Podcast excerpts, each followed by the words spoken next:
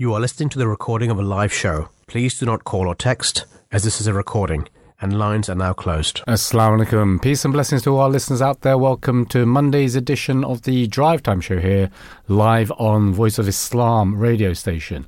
Uh, you're here with myself, uh, Talib Man, and Imam Rana Ata. Um, and, you know, as usual, Rana, we, we you know, deal with two subjects. Actually, before we go into two subjects, I haven't seen you for a while. How are you? I haven't seen you for a while. I mean, I'm fine. How are you? Uh, yeah, uh, I've acclimatized somewhat, Yeah. right? Because I've come back from Hong Kong, and it's been a couple of weeks now. But uh, unfortunately, I I came back when we had that pretty cold spell. So for me, it felt like I was coming into Arctic type of temperatures, and you can tell I've got still got a bit of a, uh, a cold uh, lingering because uh, I think the current temperature is about 16, 17 degrees in Hong Kong. Yeah. But it just feels so much colder here. But That's the, the, thing. the thing is, we were discussing this last time I was here as well. I just feel that this um, winter so far has been a lot more easier as Yeah? compared to the previous year. And yeah, it's you know, it's it's surprising. I, you usually, you know, what's the signifier? It's your when you wake up in the morning and you see the frost on your on your windscreens, Right. and that frost hasn't True. hasn't been there as much. So, yeah, yeah, yeah. you know, for me, I believe that this has actually been a A mild. much a much more pleasant sort Yeah. of uh, winter so far, and I I hope it stays that way. yeah. a Bit wet though. A bit wet. But Yeah, I you know, mean, we can't have everything, I suppose. It is exactly. you can't have everything. Yeah, given the cost of uh, the cost of living crisis and the fuel bills, it's supposed to be the best thing. But uh, yeah, we normally deal with uh, two subjects in our two-hour slot here from four till six. So what have we got uh, for today's show, Rana? So in the first sh- hour, uh, we will be discussing uh, immigration, migration, um, and I guess the refugee cl- crisis. Will Mhm.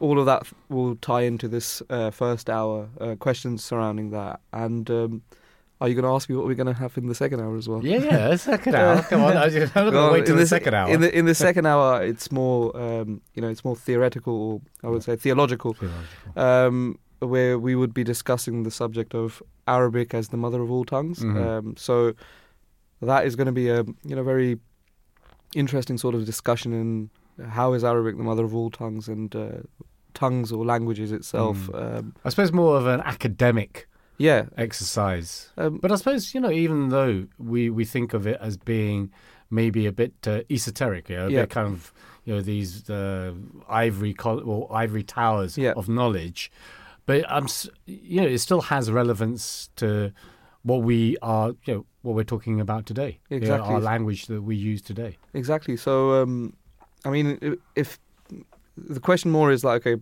you know, uh, how do we tie both s- subjects into one? I guess um, Because I suppose, maybe maybe I'm I am stretching, but yeah, I guess look, uh, migration, language, uh, language is a key key factor in migration, Mhm. and um, one ex- important language. Uh, I would all languages are important, of course, but um, yes, Arabic. Uh, considering this is the voice of Islam, um, Islam originates from this language. So Mhm. um, yeah, let's let's let's yeah, let's see we'll how delve it goes. into that Yeah. and the, the, the, the, the rationale that it is the mother of all, All tongues. But uh, without further ado, we're going to jump into the first topic, um, which is migration. And, you know, no one, we've titled it, No One Chooses to Be a Refugee. Now, the we've seen in the news recently that it's most probably the hottest topic, really, in the UK, uh, if not in the UK, globally in Western in the Western Hemisphere, really, right? Uh, but here in the UK, you know, it's gone. It's the actual United Kingdom has undergone substantial shifts in its immigration policy, uh, a domain where rhetoric often clashes with the actual reality. Now, on the 4th of December, the Home Secretary James Cleverly announced a plan to slash migration levels and to curb the abuse of the immigration system. Uh, the press re- uh, release promised together this package will mean around 300,000 people who came to the UK uh, last year would now not be able to come. The narrative presented by the government outlines strategic changes designed to address economic needs, uh, enhance social integration, and prioritize uh, our national interests. But, however, uh, as the ink dries on this policy document, uh, the disparity between, like I said, the rhetoric uh, behind migration and the tangible impact uh, on individuals, communities, and the broader socio-economic landscape becomes uh, increasingly apparent. Uh, this divergence ra- raises critical questions about the effectiveness of these policy uh, alterations and the implications for the lives of those directly affected. Uh, in today's show, we're going to delve into the nuanced terrain of UK immigration policy, uh, dissecting the rhetoric that frames it and examining the stark realities that unfold beneath the surface. I mean, there's a, a, a recent World Development Report. What did it say in there? Well, Rana? according to the World Development Report in 2023, the number of people worldwide living outside their origin countries as of 2023 is at its historical high, almost qu- quadruple the level in 1960s. About 2.3% of the world's population, which is which equates to 184 million people, live outside of their country of nationality. Mm. And the combined impact of crises, poverty, uh, inequality, and violence around the world has led to these numbers, these unprecedented numbers of people fleeing their homes in search of safety, uh, better living conditions, and employment opportunities. So there is, you know, this you know economic migrant there, Yeah. but still, I would uh, I would ascertain that the majority of migration is still, I suppose, quote unquote, those who are fleeing from conflict. Exactly, and um, the rise of conflict um, in in the modern age as well is uh, is the concern. So um, this rise obviously would would lead to um, the the you know the the need for migration or um, you know for for these countries who are if we're discussing the UK for instance the Mhm. the need to um, cut cut migration as well. So um, uh, this is the the main issue here. Uh, you know, the, I mean, this this, stati- this statistic you know, was very interesting from 1960s to the to the year 2023 Mhm. for it to quadruple. Mm. Now, you know, it, it it is a question of history as well. From from in this between in this period. Uh, what is the what were the major factors that led to it to um, quadruple to that point, right? And also the fact that the means of travel, um, for instance, uh, aeroplanes, Mhm. this easier way uh, or an easier path out. Um, you know, also the I don't know how how would you explain it? People uh, illegally or you know finding channels that Mhm. would al- allow them But to- I, to- I think you know the that's the thing between the re or the raison d'être for this program Yeah. is there's a rhetoric yeah that the government uh, would have us believe, and a reality yeah to what it is, because subsequent governments in the past almost 15 years, right, 13 years, let's Yeah. say, have pushed out this idea of migration and said, look, you know, it's actually bad for us, right? We need to, uh, I mean, effectively in 2016, this country voted to leave the EU. And one of the, you know, one of the supposed reasons was to actually limit migration into this country. And uh, one of the telling stats was that from the uh, from 2016 onwards to the present day, you have had a net a negative net migration of EU citizens, right? So it's worked. yeah But why did we have that spike? I mean, it was in the Office of National Statistics uh, about two weeks ago. I mean, we had net migration of over 700,000 in one year. So if we're not getting those EU migrants, right, uh, coming over, who are these made up of? And um, I think the breakdown was that actually they are migrants who are being allowed to come into the UK on work visas. That is the majority, and it's for employment. Um, so on the one hand, so this this is the rhetoric. The government wants us to believe that oh, these all these illegal migrants are coming, or illegal immigrants are coming into the country. But actually, are they? You know, the stats tell us differently. There's no different. Yeah, it's how you Because- portray the how you convey the message. Yeah, exactly right. So, you know, there is that. You know, rhetoric versus reality. And to speak more about this, we're actually joined by our first guest of the uh, afternoon, uh, Anna uh, Gavalas. Now, Anna is a communications or is the communications officer of Migrants' Rights Network. She's heavily invested in analyzing and critiquing the border as a site of violence for radicalized and uh, my migratized sorry migratized? Is that a word? Communities as well. Anyway we'll get to the bottom of that anna. Uh, thank you for joining us on the drive time show this day. Hi thank you for having me. It's great to be here. Right so we're talking about migration uh, we myself and Rana have already said you know it's it's it's the, one of the hottest topics um, in this country if not uh, most uh, in Europe, really, in the Western Hemisphere. Now, you know, there's a rhetoric and there's a reality. So we want to try and kind of delve into that and find out what the reality of the situation of migration is for this country. I mean, but before we get into that, can you just, uh, because you work with, uh, you're the communications officer of Migrants' Rights uh, Network. I mean, can you let our listeners know what are the aims of uh, the Migrants' Rights Network?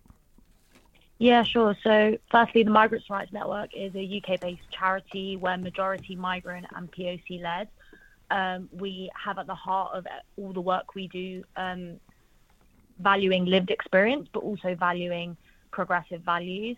Um, we're all about challenging issues at the root, um, and we're all about um, prioritizing collaboration as opposed to like extraction. Mm-hmm. Um, and so, I guess our main aim is kind of that we want a world where people are free to move mm-hmm. uh, but also a world where no one's forced to move. So we want a world without oppression and a world where no one's safety and dignity is compromised because of their immigration status. And so we achieve this through our work on like four key areas or sub aims, so to speak. So change, strengthen, defy, and solidarity. So change speaks to the fact that we want transformational systemic change. We do this on our work um, through looking at the um, the Home Office, exposing employment exploitation, our work on the um, the hostile digital environment. Um, we also want to ensure our that migrants are their own change makers. So that really speaks to the strengthen element of our aim. Um, we want to ensure migrants have the information and tools necessary to do that. Um, and this can be seen through our Know Your Rights Guide, through our Migrant Aspiration Program, which is a leadership program, um, and through our co-curation of campaigns and our network of experts by lived experience. We also do a lot of work on defying the narrative, and we have two key strands here. So we have our Words Matter campaign, which looks at harmful um, anti-migrant um, narratives and words that are used like by mainstream media and by politicians and by journalists. And we, we kind of shine a light on why certain words and narratives are really harmful um, and we also have a very intersectional campaign called Who is Welcome, which looks at the intersections between uh, migration and racism, migration and, and Islamophobia, um, because racism and, and, Islamophobia are integral to defining who is welcome in this country and who is not. Um, and finally, our final aim is um, solidarity. So it, essentially, it's showing solidarity with all marginalized groups amongst a kind of increasing um, environment of scapegoating, hostility, vilification, um, amongst the consistent and persistent um, attacks on migrants through legal and policy avenues that we've seen through the Rwanda plan, the pushbacks of small boats, the Illegal Migration Act, the Nationality and Borders Act, and the housing of um, asylum seekers on really um, dehumanizing um, accommodations such as like military sites. Mm-hmm. mm-hmm. So, you know, why do you think that in this and most Western countries, migration is viewed in a negative way? And do you actually um, is is it true? Is is it generally considered that it's um, viewed in a, in a negative way? I would say yeah. So uh, the West, um, especially in Europe, people, politicians, the media view migration in an increasingly negative and mm. hostile way, primarily because um, like the main undercurrent of this is racism and Islamophobia mm. because migrants are seen as a quote unquote threat or a quote unquote invasion. Mm. Um, and we, we also see the way that human rights imperialism comes into play here. Um, and it's ironic that the West, which views itself as the cradle of civilization, quote unquote, um, it denies human rights to migrants and it applies human rights selectively. So um, we've established like safe routes uh, for white Ukrainians But if it's for Syrians or anyone else who is racialized or Muslim, um, these groups are demonized and they're not allowed in. Um, and also, I guess the West hostility to migration speaks to the delim- deliberate amnesia of Europe that they have with respect to colonialism and empire and how people continue to be di- displaced by colonial legacies. Um, to a large extent, the West is responsible for causing the problems that cause migration. So, this history of looting wealth, history of displacing people through conflict, through divide and rule.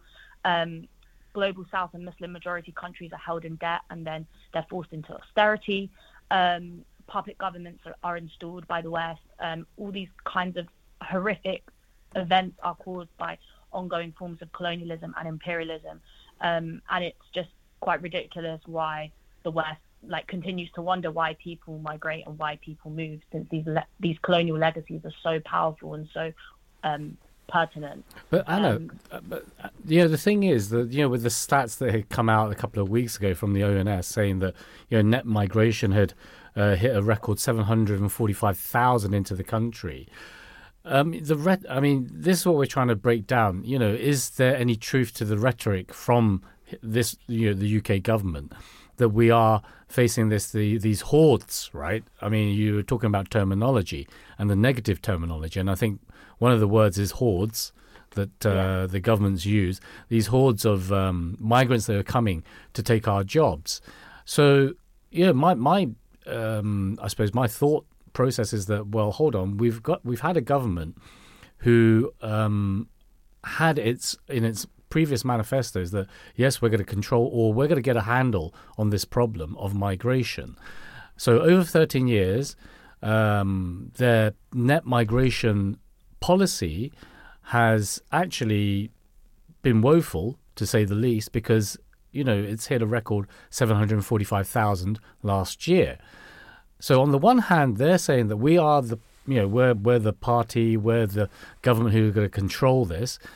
They were given power to come up with policies to control migration, but actually this is what we're getting 745,000 and really the reality of it is that the illegal immigrants and refugees count for a small percentage of that net migration total.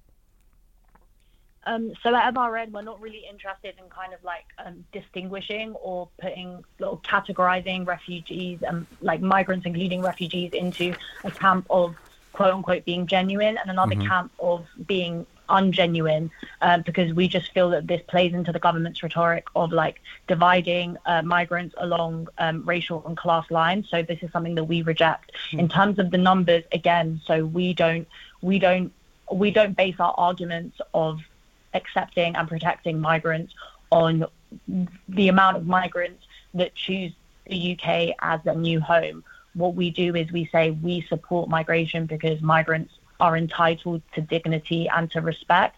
So the numbers doesn't really come into this for us because it's a it's a tactic used to, I guess, dehumanize people. Because if you're just viewing them as numbers, then of course you're going to dehumanize them.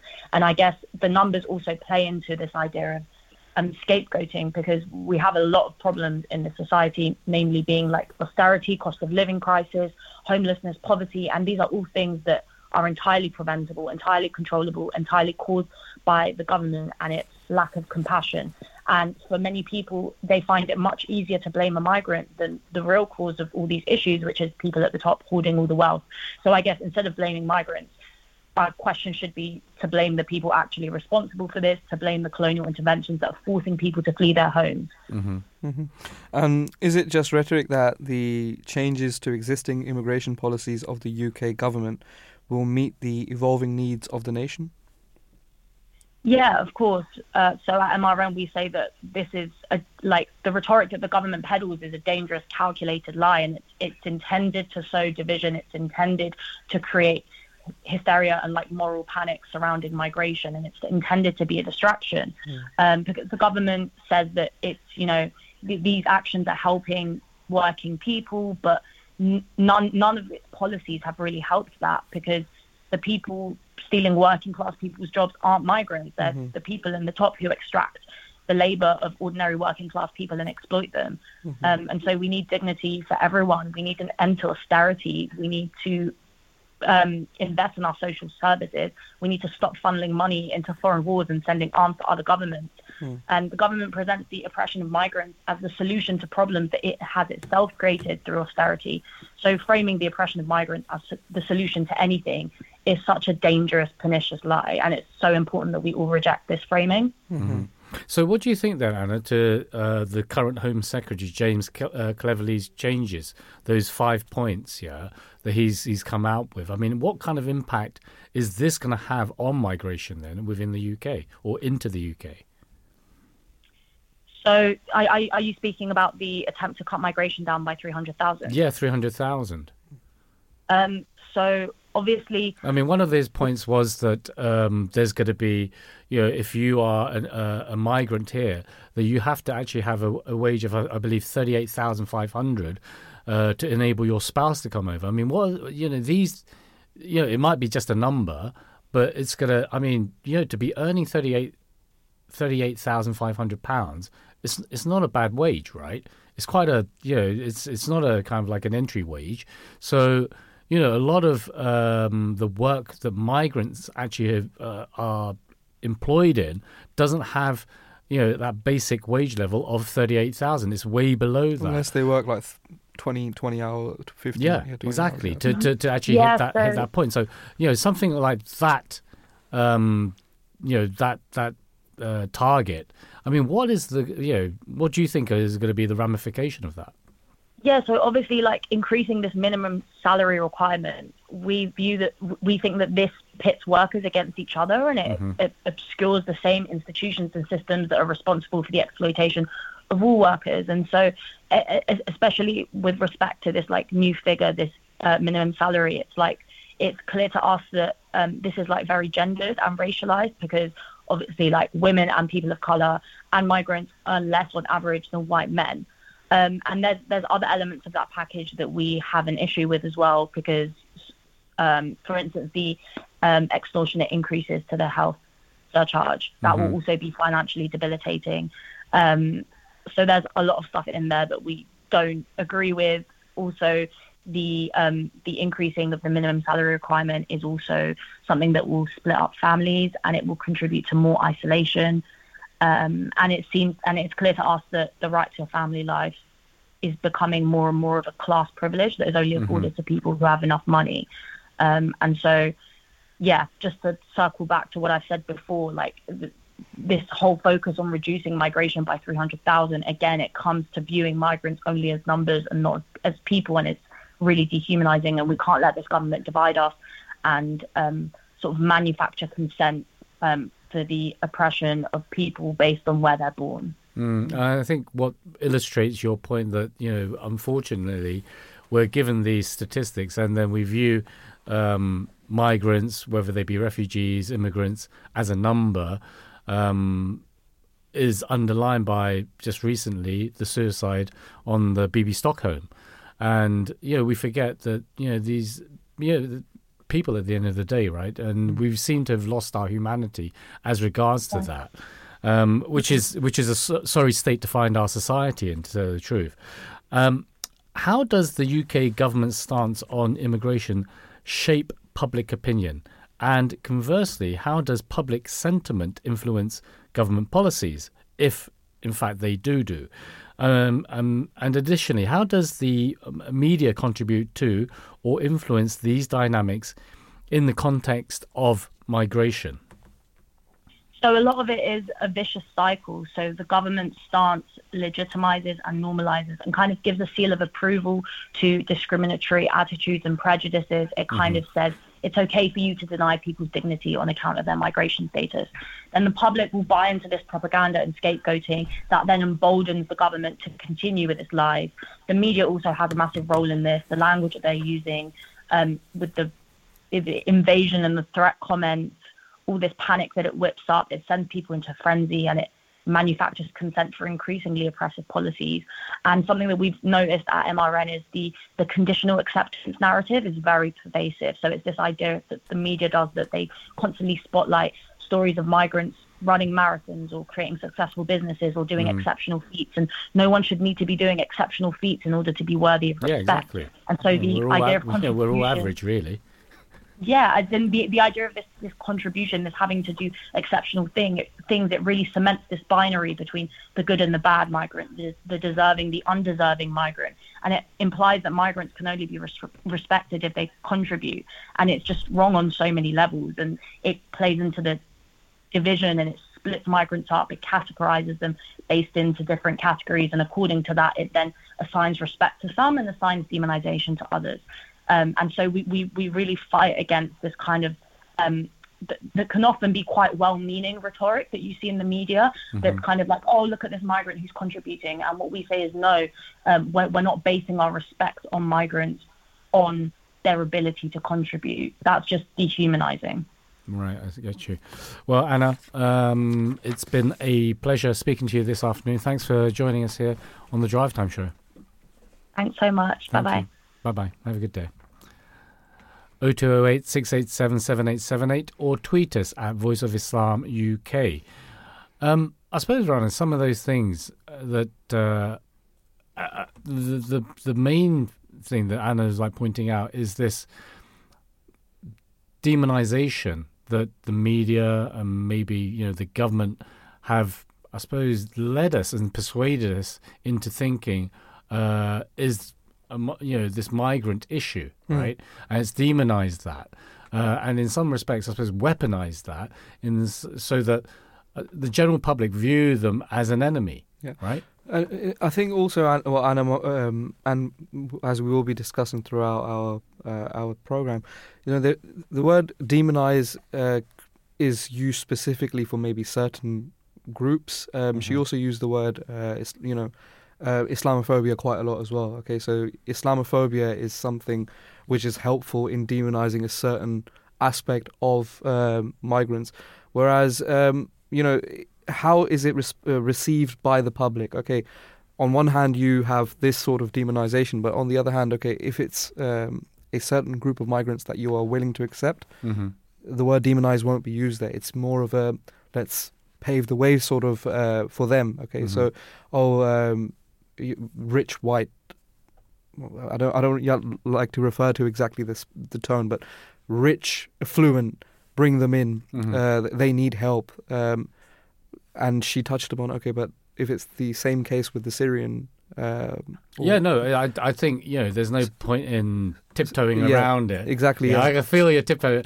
There's no point. I mean, I I see it clearly, Yeah. and you can because you know we here on the Voice of Islam, Yeah. And we like to represent or present, not represent, Yeah. present both sides of the Exactly. argument. And you know, I feel that you're only basically Yeah. pointing out the truth that was in front of our Exactly, eyes. yeah. So let's look at you know some of the um, immigration policies uh, that the British government has had in recent history, very Yeah. recent history, uh, as uh, regards to different episodes in conflicts around the world. Yeah. So you know both Anna and yourself have brought up uh, the conflict between Russia and Ukraine. Yeah. So, to my memory, when that happened, straight away there were avenues, right, which were created by the Home Office and the UK government to allow Ukrainians to come over, Yeah. right? And in fact, there were schemes Yeah. to sponsor you putting up a Ukrainian in your home, okay? So that's on the one hand. Um, when the UK and the US withdrew from Afghanistan. There were, uh, I, believe, the um, acronym was ARAP, right? Afghani Resettlement uh, Program. Yep. So that was brought about, and uh, for those uh, Afghan nationals who had helped the UK in whatever um, responsibilities, whether it be military or uh, administration, because we can understand that there would be some, um, Re- let's say, reward. yeah, not say. just reward, Oh, but there would be some kickback kickback. uh, if, say, for instance, you're an Afghan Yeah, and and, you've, you'll just you've worked for Yeah, the, uh, the UK or the US, right? There will be reprisals Yep. against yourself and your family. So that was what I meant by reward. Reward by those who you've helped. Yeah, exactly. Um, so those are the only two schemes that I know of. Uh, I mean, if anyone else out there, one of our listeners knows of any other schemes that the Home Office is uh, putting out there for refugees, uh, please call in 0208 687 7878. But all other mig- or all all other people claiming asylum and refugees from other conflicts cannot get to this country legally. They cannot get to this country legally. Now, why is it that, you know, we've got the conflict and it's, you know, we do not condone any uh, way, shape, or form, you know, human life being taken, Yeah. right? Regardless, race, color, or creed, Exactly. yeah. right? That is the Islamic way of thinking in, Hmm. in these terms. But is then the policies that allow white Ukrainians to come in and to actually be sponsored, well, how's that working out? Because in my mind, there are countless conflicts which are still going on around the world. You know, Syria, Yemen. Yeah, we're, we're talking about two big conflicts here. Syria has been going since 2012. So we're talking 11 years. Yeah, you're talking over almost 7 million people displaced from Syria. So there's no, you know, we don't have to be um, tiptoeing around the situation, right? So, for my mind, well, it's because there is a color issue here, right? Just let's, you know, not avoid the elephant in the in the room and just call it out, right? Is it a racial thing, you know? And I think it is. I truly think it is. I, I I would still like to tiptoe around. I would like to, um, you know, I, I, the thing is, um, being someone from, I would say, from a refugee status, okay, Mhm. um, migrating, okay, I, you know, I personally uh, seeing myself and seeing people from the similar sort of background um, in numbers um, and having a good, a decent lifestyle here in England. Mhm. You know, I, w- I wouldn't want to all of a sudden think that oh, it's become a, a selectively racial thing. Okay, um, the, for me, the I would say that the British government does its best. Uh, if we're talking about the British government and, and migration, uh, does whatever it can uh, and has always tried its best for the best of the people and for the sake of um, people uh, having a good life. Uh, as long as there are there are obviously certain criterias which you need to meet. So I don't all of a sudden want to say, well, no, no, everything has changed. It's become uh, racially um, uh, prevalent. Now the situation is is is what is before us. Okay, right now we have a situation. We have these situations. Um, also, But there is. I, a- I'm, I'm just saying that currently, I, I, I know where you're going with Yeah. that. Um, but I would one, one more point I would just like to before before that is that I think there's a lot of uh, study goes uh, study into it as well.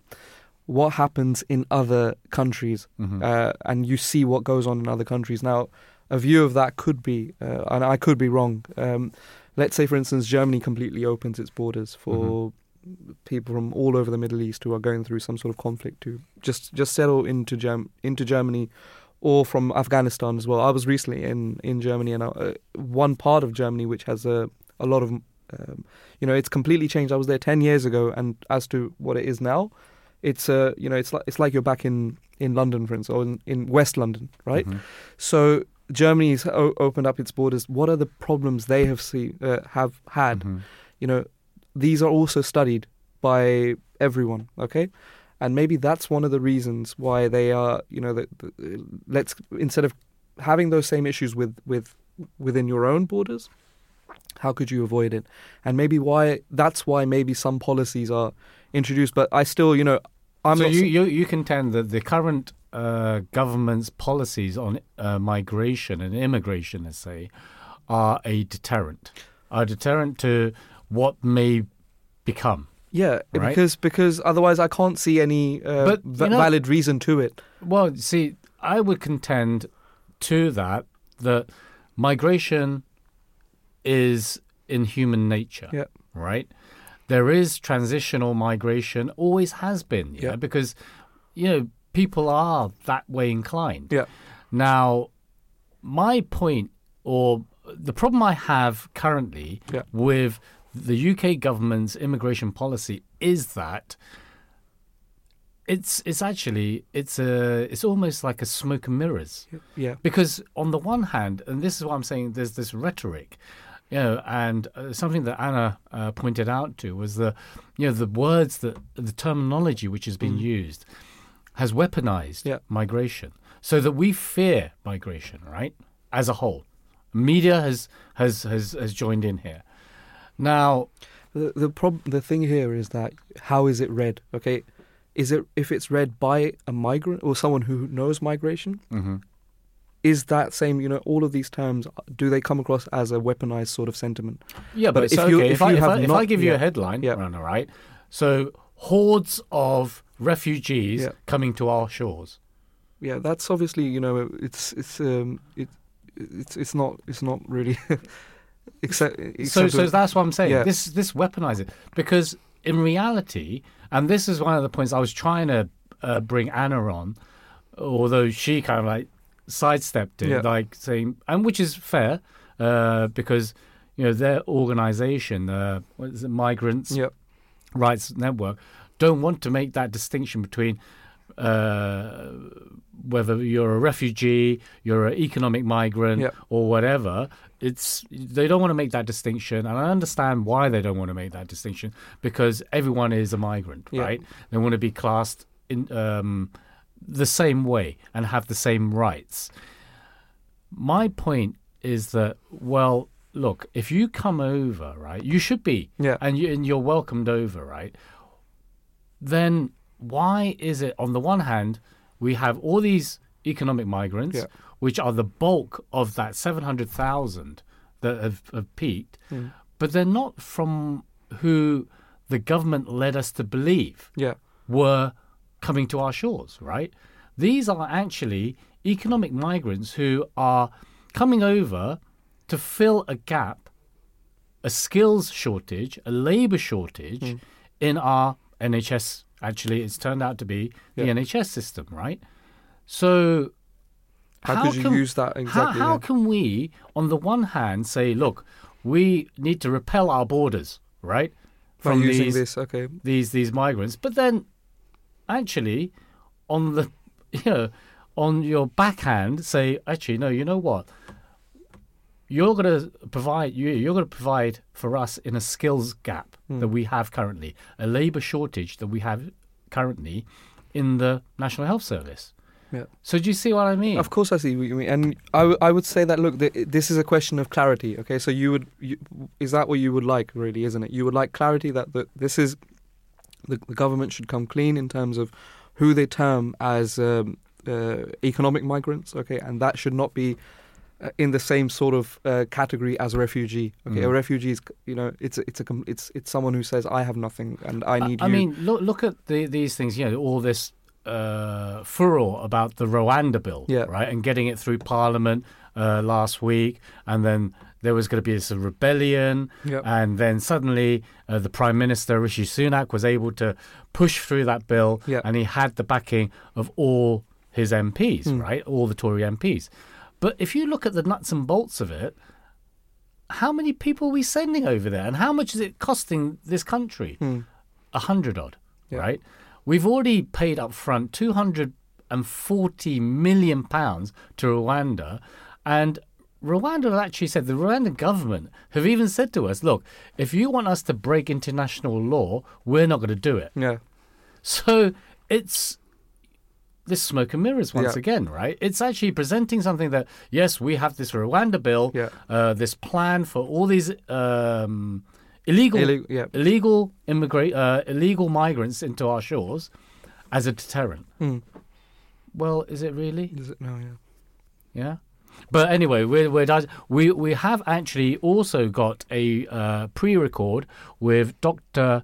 Uh, Ashwari Kinawari. Well, I'll, I'll, I'll re I'll redo that uh, regarding the immigration or regarding this topic uh, around immigration.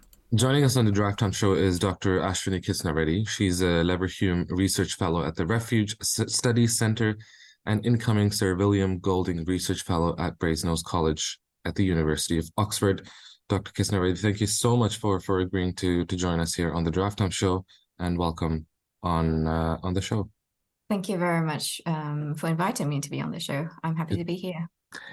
Now, a lot of your work surrounds uh, or is around refugee children experiences. If I can start off by asking you if you can share with us some of the possible effects on children when they experience displacement, when they experience homelessness, um, uh, in situations that we've seen? Uh, thank you for this question. Um, I'd like to begin to answer this question um, by giving you some figures. Uh, so, the United Nations High Commissioner for Refugees figures for 2022 are that there were 108.4 million displaced people worldwide.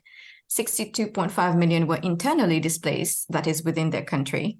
35.3 million are refugees. And of these forcibly displaced people, 43.3 million are children, and 1.9 million are born as refugees. So these are the sort of figures we are looking at right now globally. Now, children benefit from a stable situation, consistency, a comfortable environment in which to thrive, a society which helps shape them through education, good healthcare, and support all around.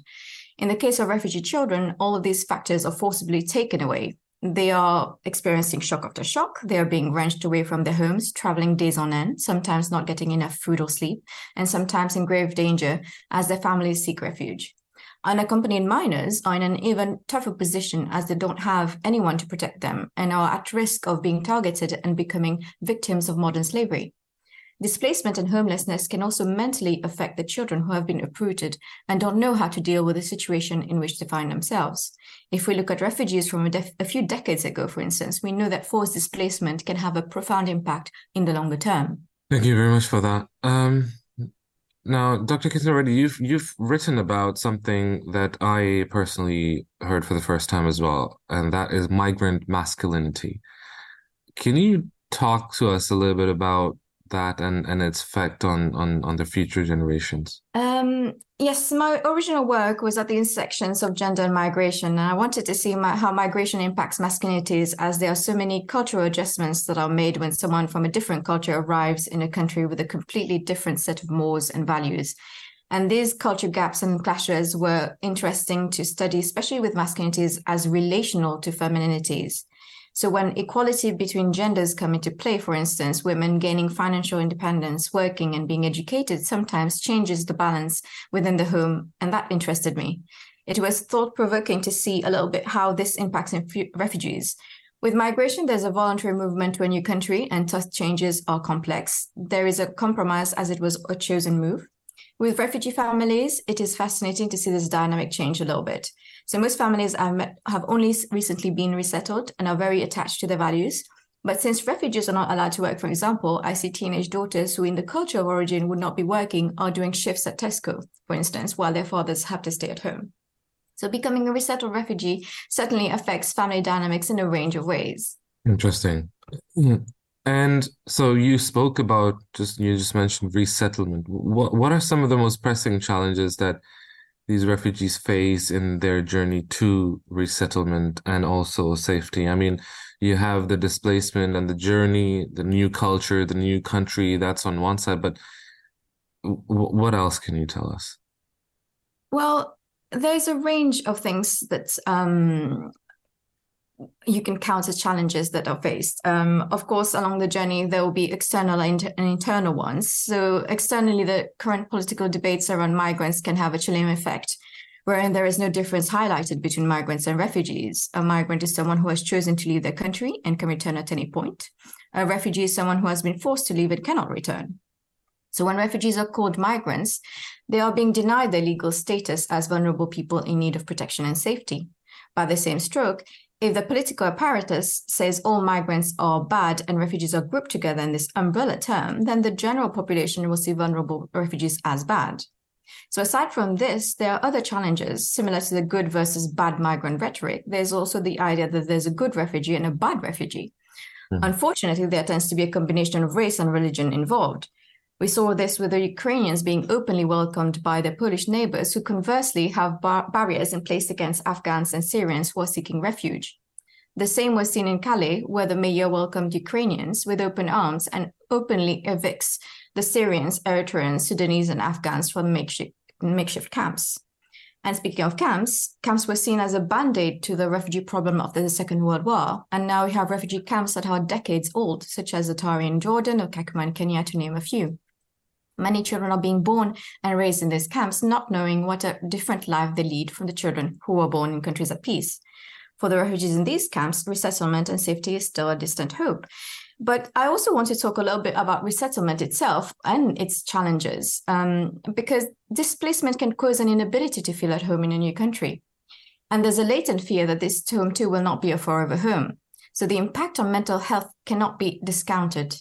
And many refugee children and adults come to a host country after suffering through countless traumas, and these are not picked up straight away.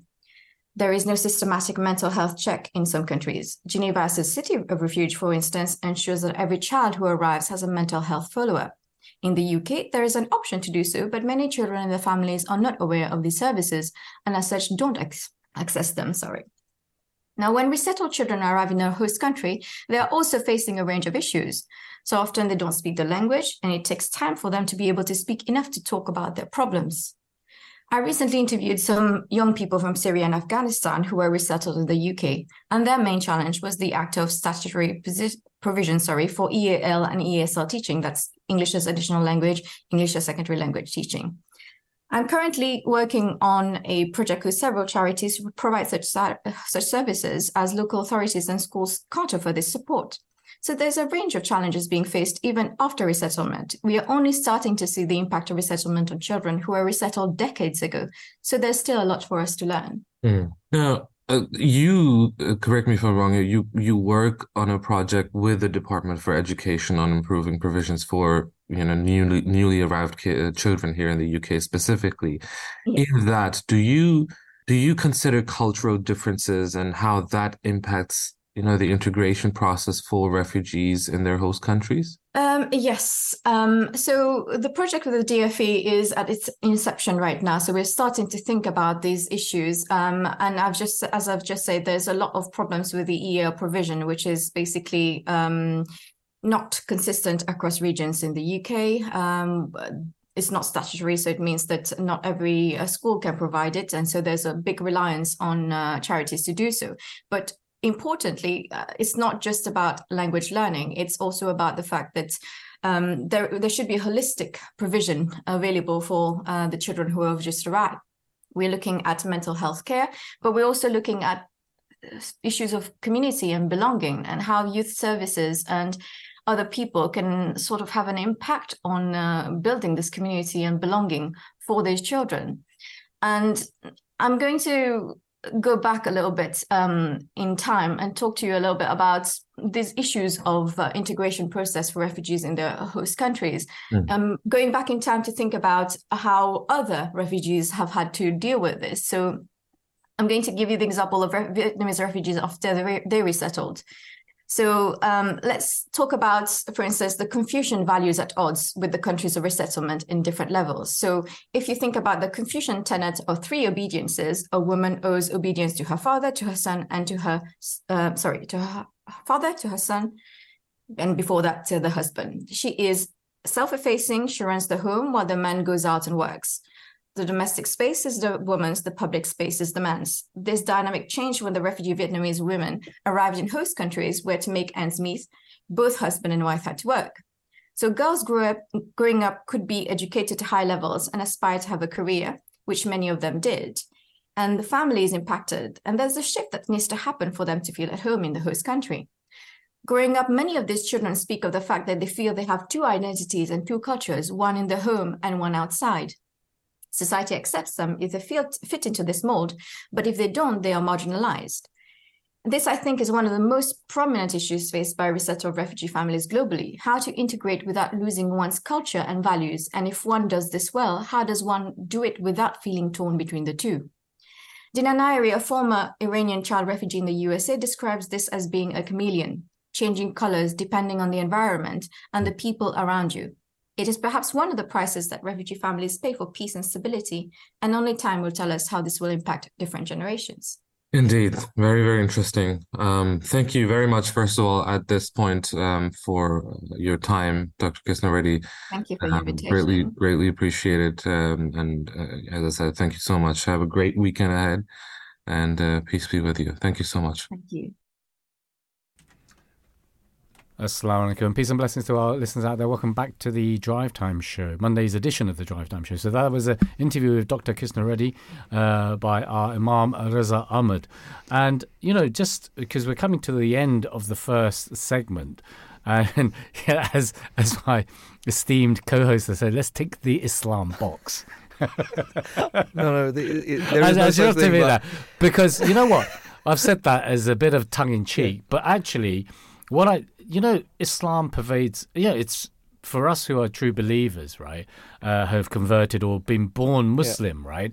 It it's part of our life anyway. Yeah. So we're talking about migration. It's I the mean, solution to everything as well. So Well, everything is, exactly right? you you would find the solution into it. Yeah. So anything that we come across, or any situation in life, right? The answer is already there. Anyway, the answer is already there in the Holy Quran, Yeah. right? And in the Sunnah, the, the traditions of the Holy Prophet, peace and blessings be upon him. But let's do tick that box. Yeah, and it's you know without it, it's there's you know no no discussion is complete really. So Yeah. in Islam, uh, Allah Subhanahu wa Taala has given particular importance to giving refuge to people who need it and who ask for it.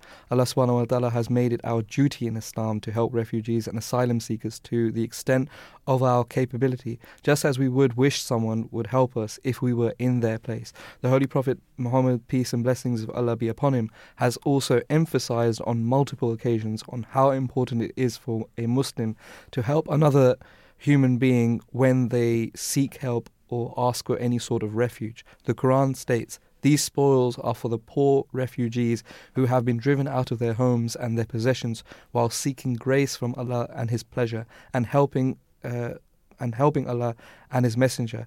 There it is who there these are these it is who are true in their faith. There is also a narration of the Prophet. Uh, the people most beloved to Allah are those who are most beneficial to the to the people. Now, just to touch on this as well, you know, um, migration was a very uh, you know important aspect of Islam from the very from the very outset. Okay, so you know we can touch on history. We've all um, uh, heard about the stories of how the when the prophet claimed to be a, a messenger of God and how he was um, vilified. Uh, you know we, we've discussed de- demonized and uh, these sort of words that demonize the word uh, migration. Now, in terms of just safe uh, placement within your own city, the prophet was uh, was demonized. Okay, Mhm. for his for his claim, and not just the prophet. Of course, everyone who truly believed in him, Mhm. uh, they had to go through extreme hardships. So, uh, migration, the, the the element of migration, uh, kicked into Islam from a very early stage, where the prophet sent some of his followers to Abyssinia, Mhm. and you know he gave um, he gave a great account of the uh, the ruler of Abyssinia at the time, saying uh, I think his name was King Negus, or in Arabic they would call him Najashi, or in Urdu they call him Najashi. That this is a man who respects um, monotheism, and he will give you refuge. So uh, this is one element of migration uh, that just kicked in straight away. A few years later, maybe halfway down the time of the Prophet Sallallahu uh, reign as a prophet, uh, he had to migrate um, to Medina, for Mhm. instance, um, because of the you know the, the, the, the hardships and the tortures that were being uh, inflicted upon him and his Mm. uh, people in in Mecca. in Mecca were just uh, were just uh, they were- they were too much. They, it got to the point where either he stays there or he dies there. Okay, Mhm. so he was then given he was uh, welcomed with open arms in a in a city which was um, I'm not sure exactly the, the distance between Mecca and Medina, but it's not like um, it's not too far away in terms of like modern travel. Um, in Medina, when he was uh, he was he was welcomed there, and that was his um, you know his own personal migration. Uh, he I think he also said at the time that look, um Mecca is probably the most beloved uh, place to me in my heart, but the people of this this this this town or this city, uh, they don't want me to. Uh, they don't they they don't let me stay here. So uh, you know, I would like to say that these are the this is this is the point I was basically making that uh, migration has been a central Mm. theme right from the outset of Islam. hmm Yeah, I, and you know, just to put it uh, in a context, global context as well, Yeah. not just in Islam.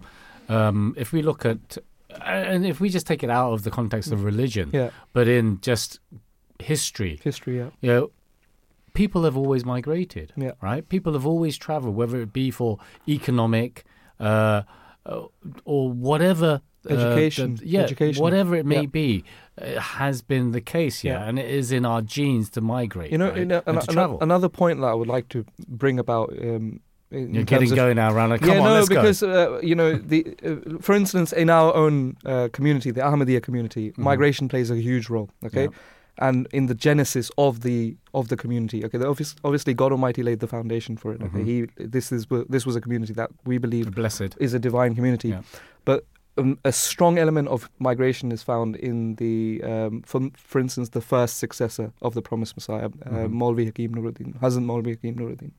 Um, he uh, left his home. I mean, he first he travelled all across um, British India at the time, hmm gained as much experience, as much knowledge in, for instance, chemis- chemistry, uh, religion itself, the uh, the um, the teachings of religion, uh, became one of the renowned scholars of the what is the subcontinent now. Um, And then he totally migrated on the uh, request of um, uh, the promised Messiah, Hazrat Mirza Ghulam Ahmad, to stay with him in uh, in in Qadian. Mhm. Okay, and from there on was the you know when the promised Messiah made his claim, and then the you know the foundations of the what what what is the community today was laid there. So I would say that that also you know uh, this this element of migration has been uh, central for the for the community as well. Mhm. And So Mhm. these are some. Mm.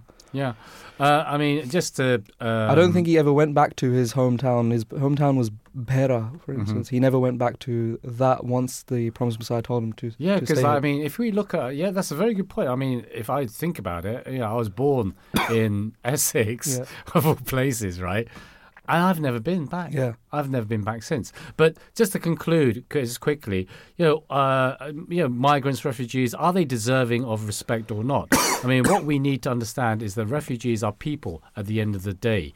People who have been forced to flee their own country due to fear, persecution, and war, uh, violence, etc. Apart from considering the downsides and benefits of letting refugees into a country, it's crucial to think of them as important lives uh, of men, women, and children, just as important as anyone else living in a certain country with a certain job. You are listening to the recording of a live show. Please do not call or text, as this is a recording, and lines are now closed. Assalamu alaikum. Peace and blessings to all our listeners out there. Welcome back to Monday's edition of the Drive Time Show. Here live in our studios in South London from our actual our studios of Voice of Islam Radio. Uh, time now is actually I shouldn't do a time check just in case of the SoundCloud, but we're in the into our second uh, second topic now, uh, which is Arabic, the mother of all languages. Yeah. So I've just passed the ball over to my esteemed Imam Rana Ata. No, I, I'm to- to- I'm I'm in the same boat as you as well. You know, we're we're both we both agree that it's the mother of all languages. Yes, we so- do. We do. We do. Actually, very well done. Yeah. Very well sidestep there. Yeah, I mean, look, it, it's um, it's going to be an interesting discussion in Mm. regards to um, we, you know, I mean, th- there is this question. Um, I I think it's recently it's also been debated as if that Sanskrit is actually the mother of all languages, Mhm. right? So this, it, it, of course, it requires a lot of re- research and it, it re- requires a, re- a lot of research for it to be uh, factual. That yes, Mhm. ma- maybe Arabic is not, it's not Sanskrit, it's Arabic, but um, what we will be, what we will, I mean, the We're going to delve into Yeah. one, one, one of the strands as to. we're, we're going to strongly say Arabic is the mother of all languages. Yeah, because we are a voice of Islam, Yeah. right? So I mean, did you know that the Arabic language is one of the most widely spoken languages in the world? I mean, it's used daily by more than 400 million people. Now, uh, UNESCO, the United Nations Educational, Scientific, and Cultural Organization, regards that Arabic, that the Arabic language, to be a pillar of the cultural diversity of humanity. Uh, in the diversity of its forms, classic or dialectal, from oral expression to poetic calligraphy, the Arabic language has given rise to a fascinating aesthetic in fields as varied as architecture, poetry, and philosophy. Arabic, of course, is also the language in which uh, Allah the Almighty revealed the Holy Quran to the Holy Prophet, peace and blessings be upon him. Now, in chapter 12, verse 3 of the Holy Quran, Allah the Almighty says, We have revealed it, the Quran in Arabic, that you may understand.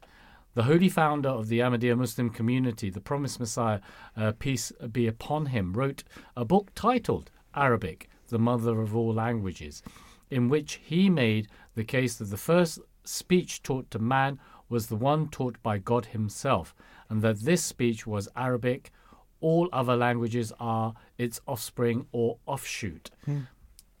So, you know, is there, I mean, you know, in terms of, you know, is there any days that which, you know, we can actually celebrate Arabic as a language? Yeah, um, since its very first celebration in 2012, each year on the 18th of December, UNESCO commemorates World Arabic Language Day, highlighting Arabic's legacy and immense contribution to humanity. Through this year's theme, Arabic, the language of poetry and arts, UNESCO will shed a light on the numerous contributions of Arabic to humanity's cultural and linguistic diversity, as well as uh, to knowledge to knowledge production. Uh, Arabic is a language that brings together people from various cultural, ethnical, religious, and social backgrounds. And to and to mark this year's uh, commemoration coincides with the 50th anniversary of the proclamation of Arabic as one of the six UN official languages. UNESCO will bring together researchers, academics, youths, uh, youth, and heads of international to date on philosophy and poetry, the contribution, uh, the contribution of Arabic poetry to knowledge shaping and social transformations, Arabic language and arts, broadening uh, broadening scopes of cultural diversity, Arab Latinos, the Arab imprint in Latin America and the Caribbean. As part of the cultural events organized by UNESCO, a live moral uh, mural cal- calligraphy will take place throughout the entire day. UN Languages Days uh, promote and celebrate multilingualism and cultural diversity, as well as the equality of all official languages used in the organization and its agencies. Arabic, 18th December, Chinese, the 12th of November, English on the 23rd of April, French on the 20th, uh, 20th of March, Russian on the 6th of June, and Spanish on the 12th of October. Mm. So, I was just thinking as we're talking about this, right? The aesthetic. Mm.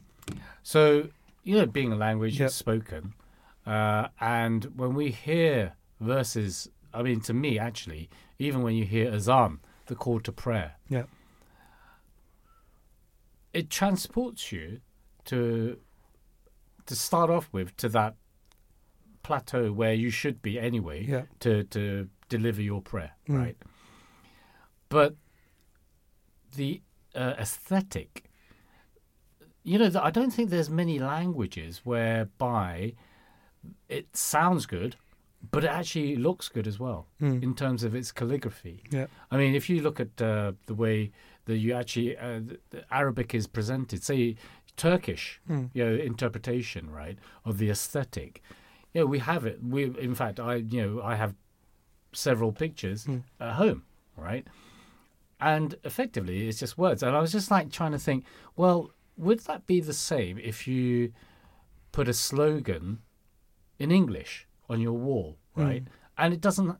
I mean, there are beauties in the English language and other languages uh, in the Western Hemisphere, but they don't, for me personally, have that aesthetic quality that uh, Arabic, Arabic calligraphy has, or even I'm a bit biased, I must admit, Chinese calligraphy. Yeah, because there's we in um, see when we we have a say a slogan or I wouldn't say a slogan, Yeah. say a, a a saying right written in Chinese.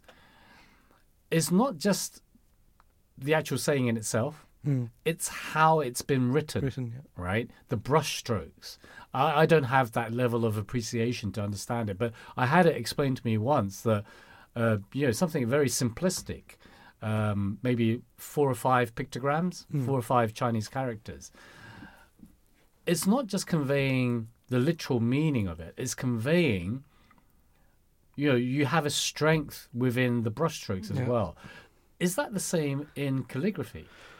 Look, um, that this, this is basically a question for a person who is the art, uh, who knows the art of calligraphy. I've never, you know, my, my own handwriting um, in terms of uh, Arabic itself wouldn't wouldn't be the the the most pleasant, I would say. But um, you, might than mine. Yeah, you, you would you would you would say yes. Look, whoever knows this art would Mm. would would have studied um, some of its like uh, you know the deeper meanings of or the deeper ways of uh, getting the best Yeah, out of it. writing it, But right? in terms of just calligraphy and uh, aesthetics, um, one, one I wouldn't say this is an issue, but a rule we have in terms of mosques um, is that we can't really place pictures um, to decorate it. Okay, Mhm. you know, you, you if No you go for instance, yeah, if you go if you go to in, into a church, of course they look they look beautiful in terms Mhm. of all of the you know, the window pictures and all of that. Um, I don't, I'm not, Stained glass. yeah, stained glass exactly. But um, in Islam, this is not permissible. But Mhm. you know, how could you still make your mosque something where once you enter the mosque, uh, it's it's it's a sight to adore. Mhm. So calligraphy, in that sense, and in terms of aesthet- uh, aesthetics, uh, plays a huge role. You know, Mhm. it, it it it leaves this sort of mark within the the the head of or the mind of the person who is there for obviously uh, solace, peace, and solace. Right. The the purpose of a mosque isn't just to pray, but it also is to find that uh, peace and solace within you. So, uh, of course, yes, uh, that that is a very important uh, element towards the uh, towards the writing of the language. Now, I would also say, look, um, you know, th- there is no like chart to say that this is the best Mhm. uh, language which is written or decorated in terms of like aesthetics. I would say every language um, is is beautiful when it's done it in its in its own way as well. But yes, of course, Arabic um, in terms of like uh, just you know, if you do reach that level of producing uh, art of that standard, you know, there's so many like verses of the Holy Quran or even surahs of the Holy Quran which are just like cons- uh, they, they're decorated in such a beautiful way in terms of calligraphy, and it's uh, it is it is an art of the of the artist to make it like that. Mhm. So uh, this is a beautiful element of our. This is a beautiful aspect of our of our of, of this faith. Yeah. Um, because I was just like thinking there aren't many. Um, I'm, i obviously I'm aware of, um, you know, German, Spanish, English, Yeah. uh, and just to think, yes, I can picture, um, say for instance, uh, biblical text Yeah. written in a calligraphic manner. Yeah. but like I say, it's very subjective, Yeah. right? Everyone's different. Beauty is in the eye of the eye of the beholder. beholder.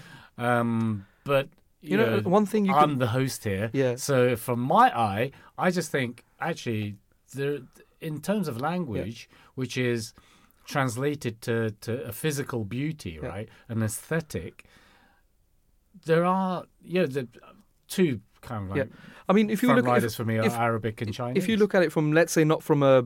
Uh, we're not talking in terms of uh, art, art generally from a religious point of view. Okay, Mm. let's look at it from pop uh, popularism. Okay, Mhm.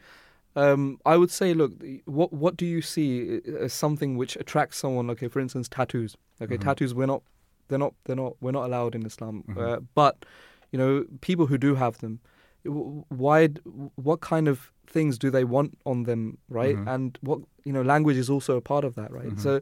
Uh, yeah, you would. I don't know if it's Mandarin or if it's Japanese or if Mm. it's uh, it's mainly yeah, Chinese. mainly Chinese. Yeah. Okay, a lot of people want uh, Mandarin tattoos or Mhm. Chinese tattoos. Okay, and and now you would see that there seems to be a rise of Yeah, in, in Arab Arabic. Arabic text, n- Yeah. not necessarily verses of the Quran, just Arabic text. Yeah, I just want my name in Arabic the written on right, my arm. right, There's so many times I've seen Chinese or supposedly Yeah. tattoos of Chinese, and they're not Chinese.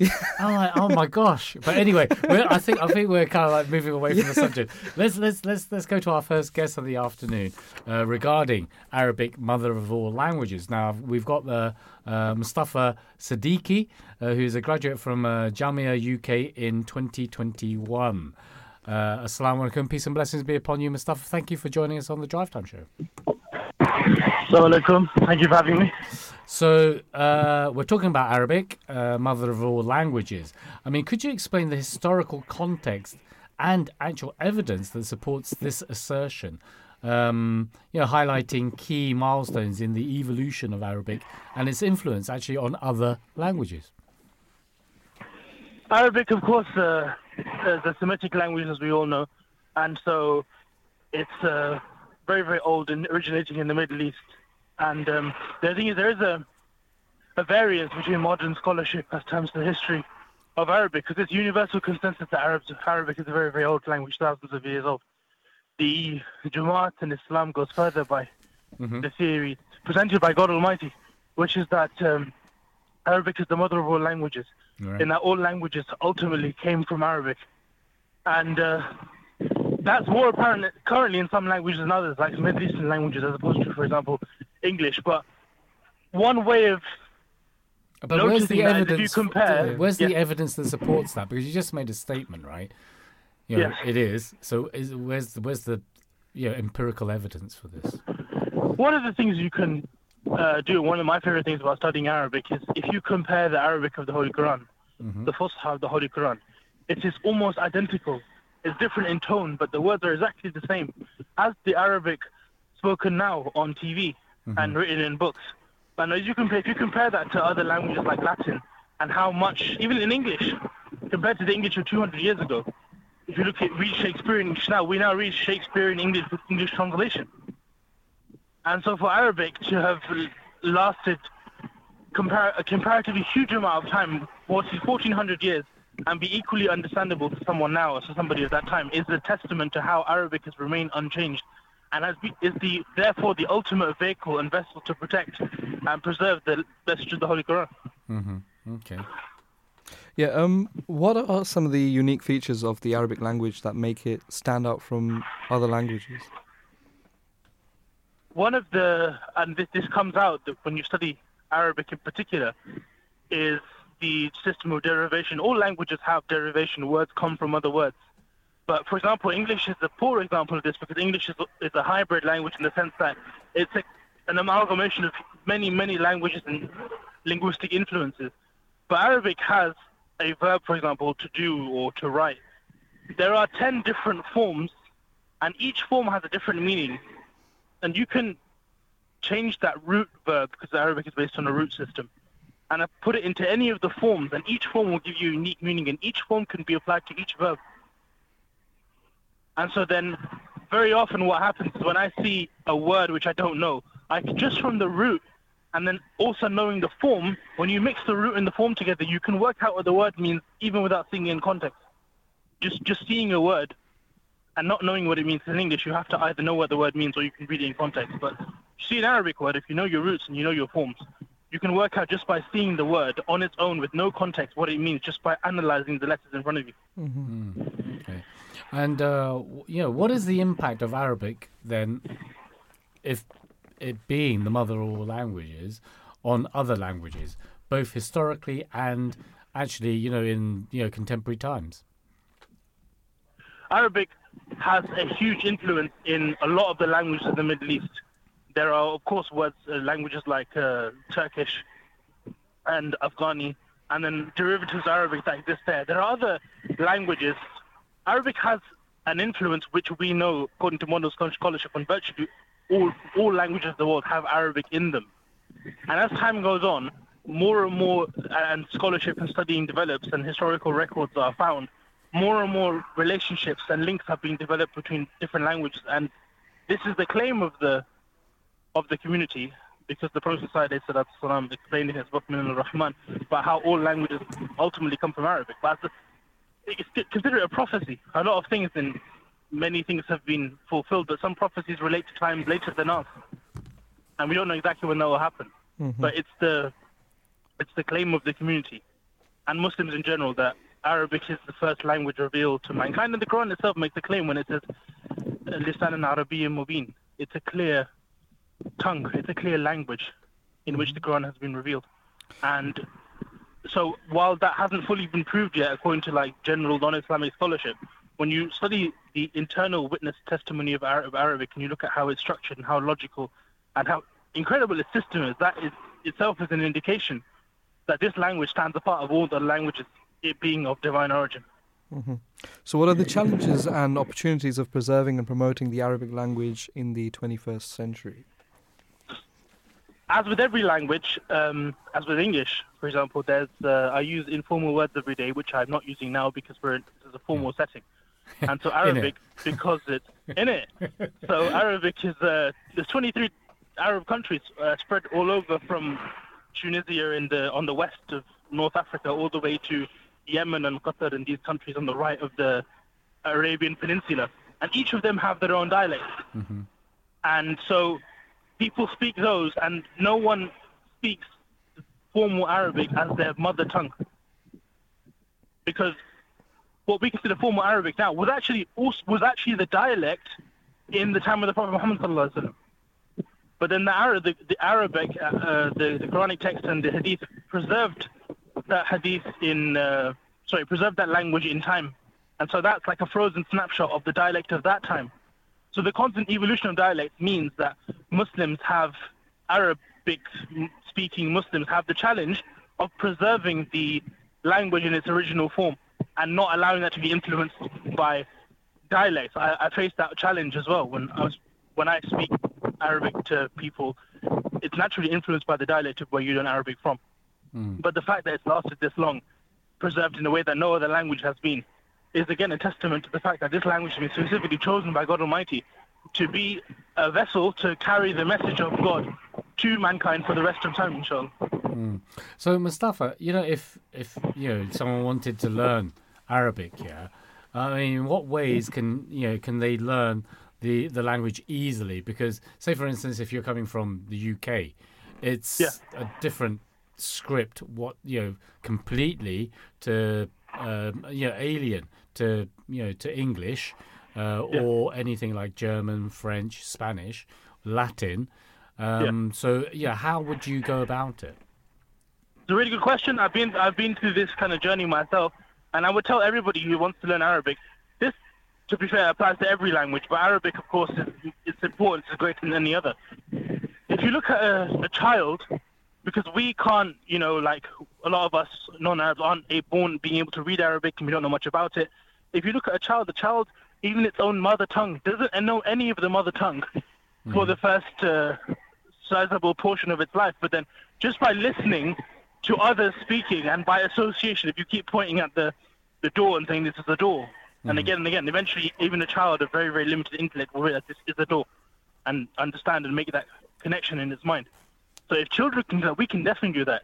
The only difference is we don't all have parents or people around us speaking this language. But with the advent of the internet, you can, in your spare time, create that environment by watching children's cartoons.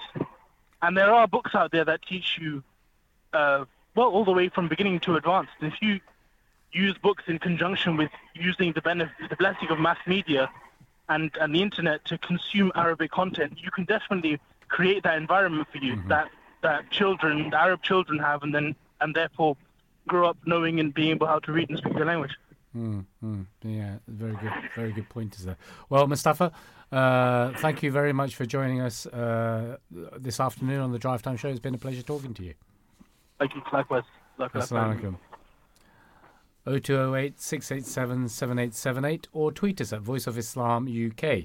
We do have a poll, Yep. and I'm looking, yeah, with raised eyebrows over Rana Yeah. because I actually posted a question to our producers who does come up with these questions. But what is our poll today? you know, uh, they they asked how fluent are you in Arabic, right? So, um, I, I mean, people have people have been honest, right? Some is, uh, no Yeah. one is fully fluent, right? I, I'm sure that there there, there are plenty of um, of our uh, I would say listeners as well and Mhm. people in our audience who are most likely flu- fully fluent in Arabic, Mhm. somewhat fluent, which are nine percent, which is I think people just being humble. Okay, Right. somewhat fluent. Uh, I know very little. Fair enough. Uh, that's fifty percent, and uh, I'm not fluent at all, uh, which is forty-one percent, which is probably an honest answer in the sense that they, they, they, they I'm sure they they can all Mm. obviously read the Quran and uh, Mhm. recite the Holy Quran, and w- they they read it with a translation, but um, which is the important uh, part of it. But yeah, that's yeah, it's that's the rec- recitation of the Holy Quran in Arabic uh, is something that all Yeah. true Muslims have to attain to, yeah. um, and it's one of the prerequisites. Mm. But it's, it's something actually that uh, Mustafa was like saying, you know, with this last question, how do you actually learn Arabic? Mm. And you know, my mother tongue is Cantonese, Mm. and it's not because you know, I grew up in this country, right? So there's not. Well, I, I suppose there are quite a few Cantonese schools out there nowadays, um, but in fact, the way that he, he said that how do people learn um, to speak their their mother tongue is exactly how I learned it, which was just listening to my parents, Mm. and you know, as a process of elimination, whenever they're talking about "Are you hungry?" Mm. Uh, then relating to yeah, it's time to food. It's time for food, right? Because funny enough, most things in Cantonese, even a greeting, is related to "Have you ate?" Mm. Have you ate? You know, Yeah. greeting in the morning is "Have you ate breakfast?" Yeah. Afternoon is "Have you had lunch?" Yeah. Dinner, "Have you had dinner?" As soon as you come in, have you had dinner? exactly right. So that is our greeting, right? Everyone thinks you know it's the Mandarin ni hao, Mm. but it's not. It's actually for us Cantonese, it's the greeting of you know have you had breakfast and so on and so forth. Um, and yeah, I could relate to exactly what Mustafa was like saying because it's weird because my Cantonese is pretty pristine because apart from when I go back to Hong Kong, I seldom use it in this country. And in fact, I'm a bit of a joke in terms of uh, my my brethren Yeah. in the village because they hear I come out with terminology which they don't understand because it's actually from my mother. Yeah. Uh, and so her Cantonese is at least 80 years old, Yeah. right? And she, you know, grew up in the sticks, uh, we would call the pinned, Hmm. right, in the village uh, on the New Territories border with China. So that's why I always find it very bizarre that when I actually go over into China, the main spoken language is Mandarin. So it's something like uh, exactly what Mustafa was like saying. The the actual language of the Quran, the language of that uh, that Arabic is pristine, Yeah. right? But depending on where you go, it's got various. there's variations in dialect. So because I come from the Canton area, Hmm. people in China understand exactly what I'm saying Yeah. but I haven't got a clue.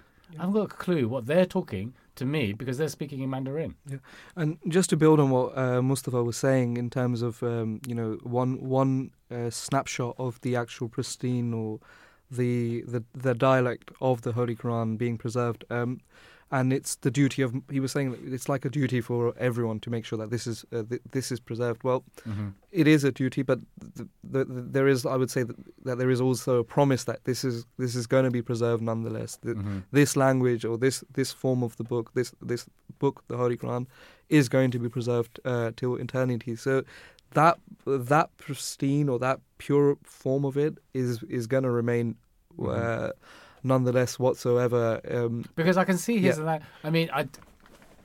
Yeah, it's- it's far be it from me to yeah, kind of poke anything at our guests. Oh, yeah, they're, they're Yeah. guests on the show. I mean, I was, when- uh, that's what I'm saying. I was building onto it uh, Oh. into that sense that look, this is this is what's going to happen. Mhm. Um, uh, in, on the other part, which I was very interested in, is regards to the question of uh, how do you learn it. Now, I can say I can say it for from let's say from his uh, sort of background. Okay, uh, I've seen people uh, with zero Arabic language uh, knowledge of the Arabic language, zero percent, maybe just a oh I've, I've I've read the Quran, I've read Mm. I know duas, Mhm. um, so that was all it was, right? But Now- they're most probably reciting by rote. Yeah, Yeah, which is There's no understanding yeah, of it, but well, it's just reciting. yeah. But what they what they did was that let's say for instance, well I have a syllabus, but no, this is the challenge. The Mhm. language, learning this language, and this is the this is the key. Okay, learning this language is the key to my to my career. Okay, Mhm. so they dedicated pretty much all of their initial stages of their, for instance, their course or whatever, uh, to just learn that language, as if Mhm. it, they made it as if it's, it's their ultimate goal. Mhm. And believe you me, you know, they they were you know fluent in the sense that they were being recruited by the Arabic desk um, Mhm. for their work in two years. Okay, so it's from starting from zero. In two years, you're being recruited to do work for the Arabic desk. Mhm. So that's that's that's the you know the effort and dedication that they just put into it. Mhm. And uh, they said, well, this is all, the only thing I'm going to learn. They would put stickers on their walls Mhm. of um, you know words. They understood the root, as you know he, he touched upon the root forms and Mm. stuff. Um, one one when I was studying at Lo- uh, SOAS as well, I did a bit of um, Arabic there, um, and one of the professors said, "Look, Arabic is pretty much you know if you if you're good at maths." You, you would catch on to these like root forms and the grammar and all that stuff. Mhm. So it, some people's minds work towards that, and it's Mhm. easier for them to pick it up. So you know, this this was something that was very you know interesting. I'm I'm pretty sure this is a guy who's um who's gone through that as well. So um yeah, that's that's what uh, the the effort and dedication that people need to put in to make sure that they they pick up on this language. Mm. I mean, and that's the thing uh, when we say effort, it, uh, and there is, I suppose, this optimum point Yeah. in understanding, right? Uh, and I kind of like I, I don't know. I mean, I haven't reached that optimum point in terms of say recitation of the Holy Yeah. Quran. For me, unfortunately, I'm like still a beginner, Hmm. right? Uh, in that poll, I would be in the kind of like fifty percent, Yeah. if not the forty-one percent, right? And it would be I would only understand through the uh, transliteration, Yeah. right, and plus the the, the translation Yeah. of that verse to mean. But then also, I've kind of like see that actually there's certain words which are Familiar with familiar, but then depending, and it's something that Mustafa, uh, Mustafa was like saying, depending on the context as well, that word changes, Yeah. right? So that's It's- that's he- a he- real what, he, of what he was touching upon was that in, in terms of if you if you know the forms, um, th- as I said once again, it was that that argument about if you're good at maths, Mhm. um, you, you might be able to clock onto the form straight away. Okay, Mm-hmm. some there's there's very I think there's a very I'm I'm not an expert in that sense, but there are a very few words which. Uh, the, the, if if you read it, they, they might have only two words which are their, their core form, but usually every word has like three. Okay, Mm-hmm. so once you understand the, the core word, so the core, the root word or the root 3 Mm-hmm. and you understand the the the form, you can pretty much make up the mean. You can understand uh, the meaning in terms of in how it fits in accordance to Mhm. that to that form. So uh, that's what he was basically t- uh, touching upon. Now there was another way of, um, for instance, which I had seen. Uh, th- this is okay. This is one institution. How they Mhm. how you the effort that you need to make in one institution, which teaches you it for seven years. Then there is what I've seen in another maybe more westernized uh, institution where people uh, go for BA Arabic, for instance. Okay, Mhm. uh, as as a course.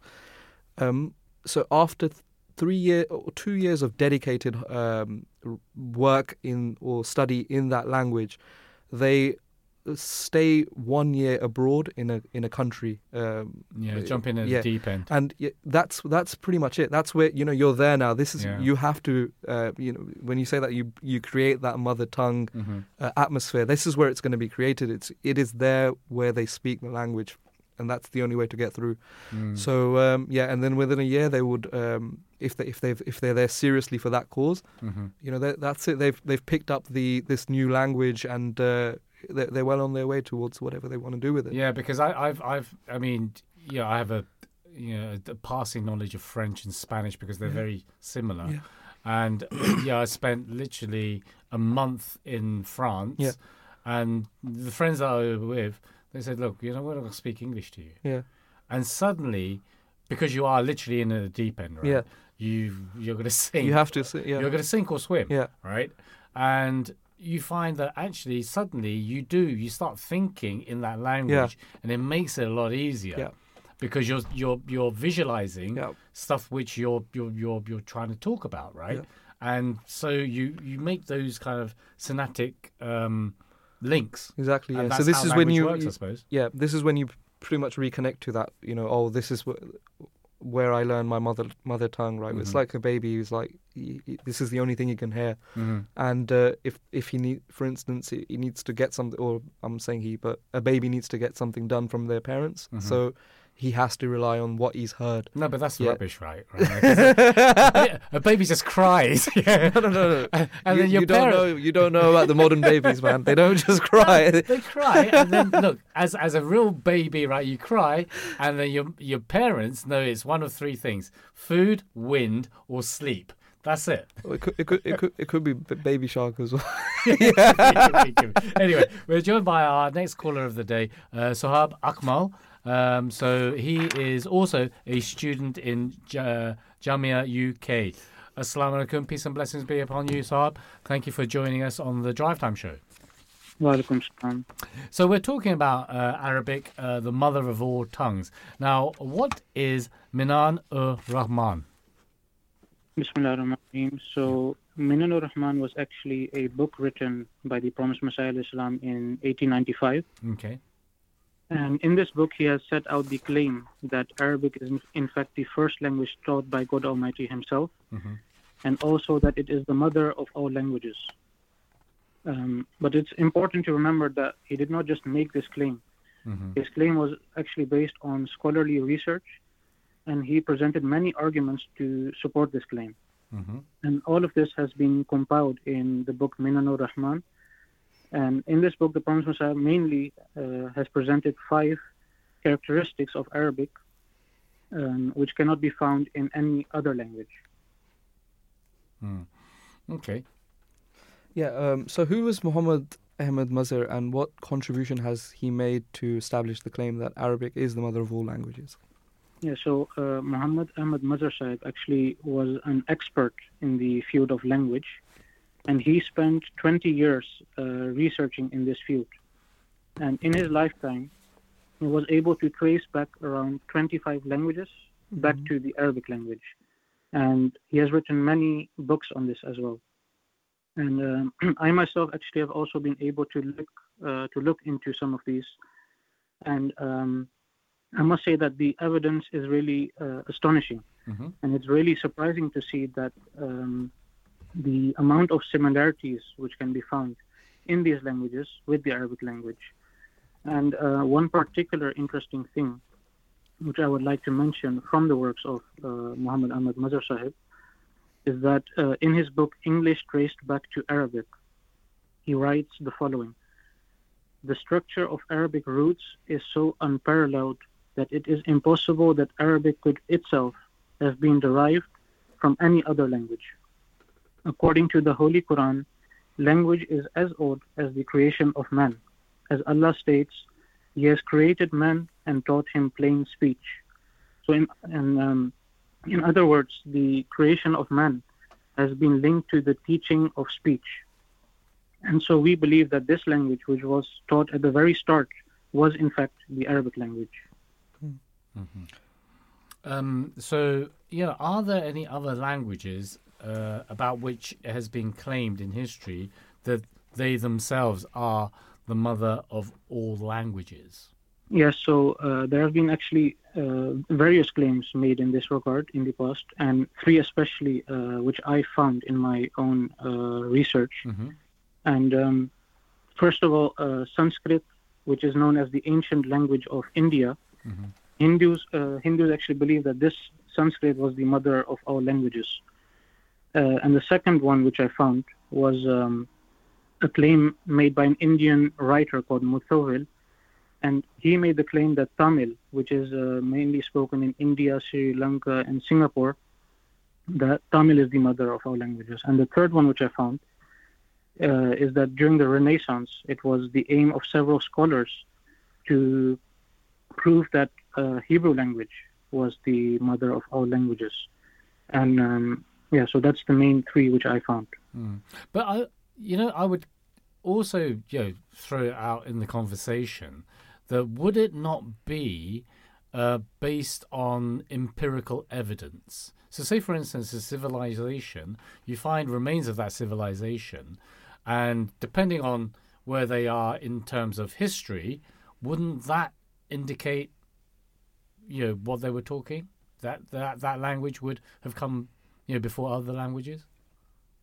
Yeah, so um, if you allow me, I would like to share uh, because the Promised Messiah alaihissalam has actually dealt uh, dealt with this topic, Mm-hmm. and uh, he uh, I have actually a quote quotation of the Promised Messiah alaihissalam, and uh, the Promised Messiah alaihissalam wrote that many people have spent their lives in such research and have made great efforts to discover which language is the mother of tongues, but as their efforts were not rightly directed, nor were they bestowed the relevant capacity by God Almighty, they could not achieve success.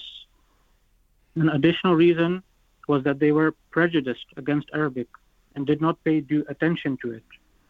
Thus, they failed to discover the truth. Now we have been guided by the holy word of God Almighty, the Holy Quran, and that the truth is that Arabic is the mother of all languages and all other claimants are in error. So, to summarize, the Promised Messiah alaihissalam actually explains that despite the fact that people have made a lot of effort in this field, they did not achieve success, and the reason for that is that they were actually biased against the Arabic language. But now, in this era, God Almighty has shown that it was in fact the Arabic language, which was the mother of tongues. Mm. hmm So, if someone wants to learn, oh, sorry, mate, uh, what miracles has the promised Messiah alaihissalam shown with regards to the Arabic language? Yeah, so first of all, I would like to point out that the promised Messiah alaihissalam was born in India and his mother tongue was Urdu. Mhm. So, uh, but as for the Arabic language, he did not speak it and only had some basic lessons um, from a teacher. Now, there are three miracles that I would uh, particularly want to mention in regards to Arabic. The first one is that the promised Messiah alaihissalam was uh, reviewed 40,000 Arabic words in a single night by Allah the Almighty. Mm. So the Prophet ﷺ essentially learned the Arabic language directly from God. And the second miracle is that after having been taught by Allah the Almighty, he wrote over 20 books in Arabic and he wrote a tafsir called I'jaz al-Masih. Mm. And this is an Arabic tafsir in which he made an um, he made an open challenge to the world, especially the Arab world, and the challenge was to write a more eloquent and comprehensive tafsir in Arabic than their own, than his own. Sorry. And the truth and the truth is that no one was able to do this.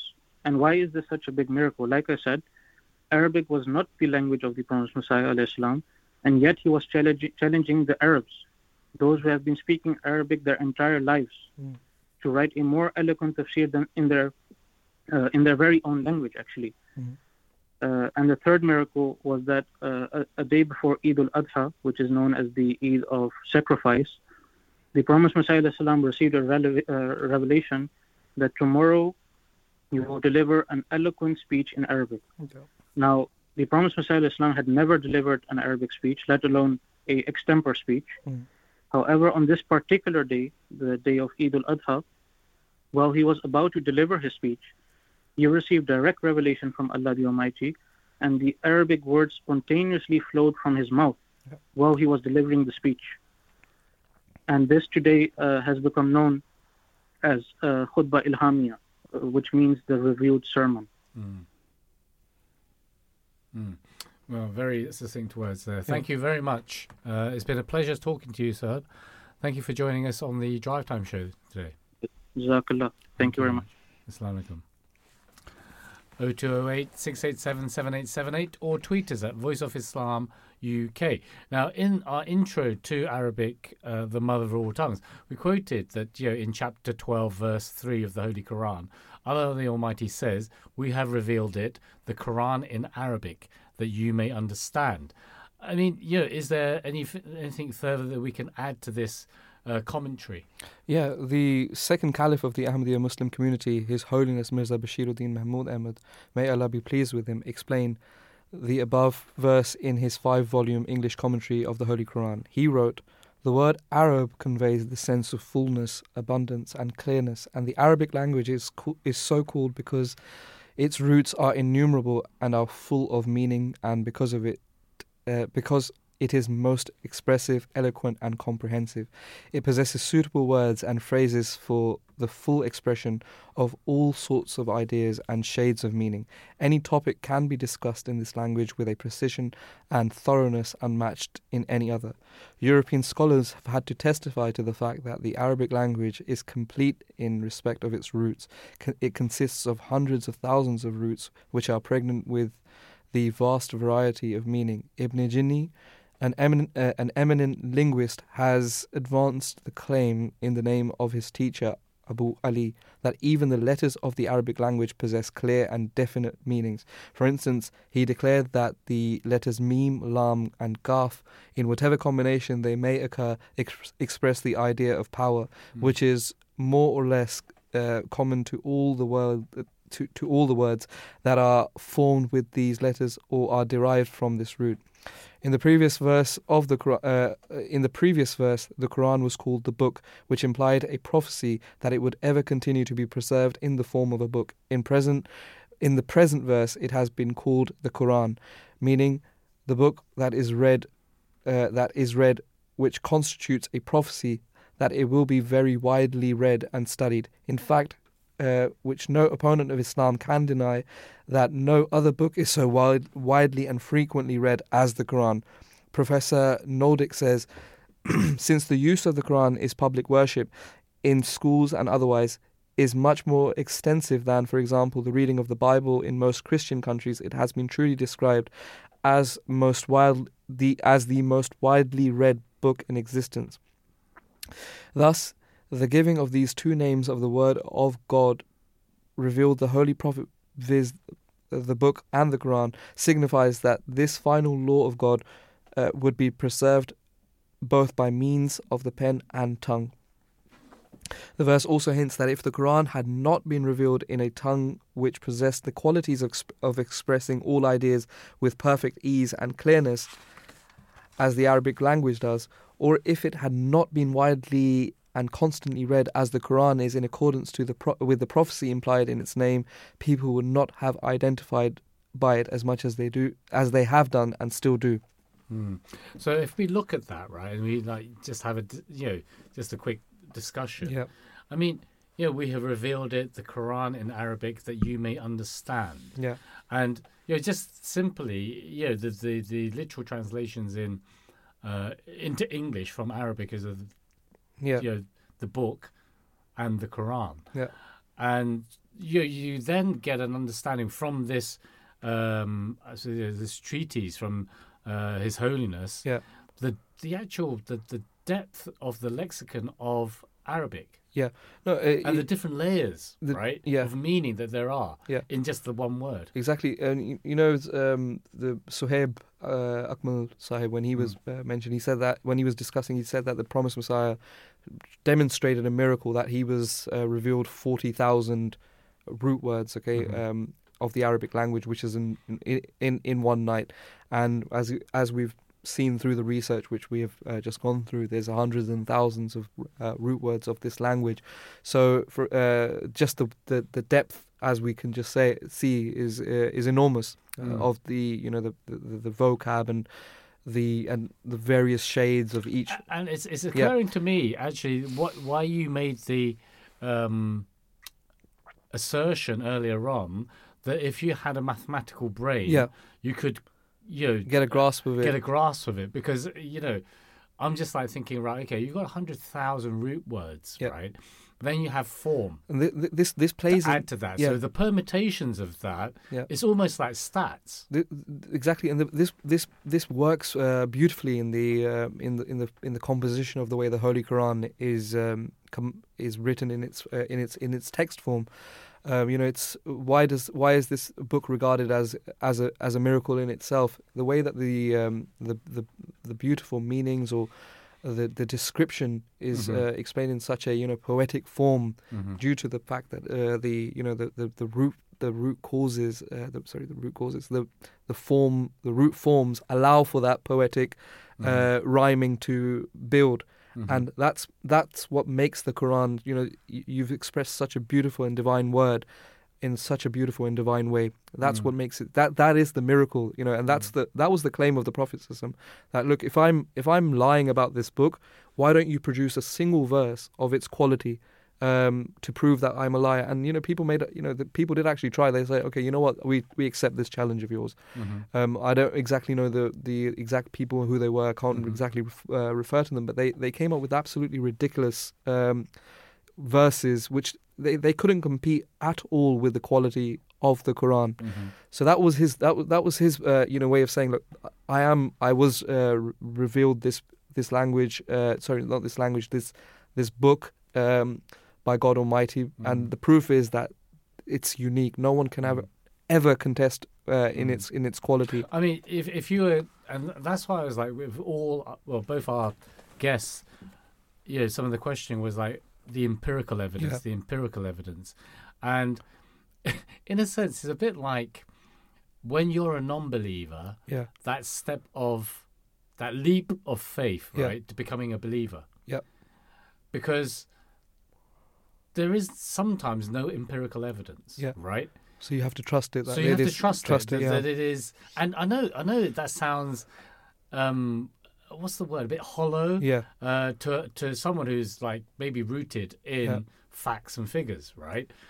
But actually, when you hear, not myself, right? Yeah. But when you hear a really beautiful recitation, right, the Mm.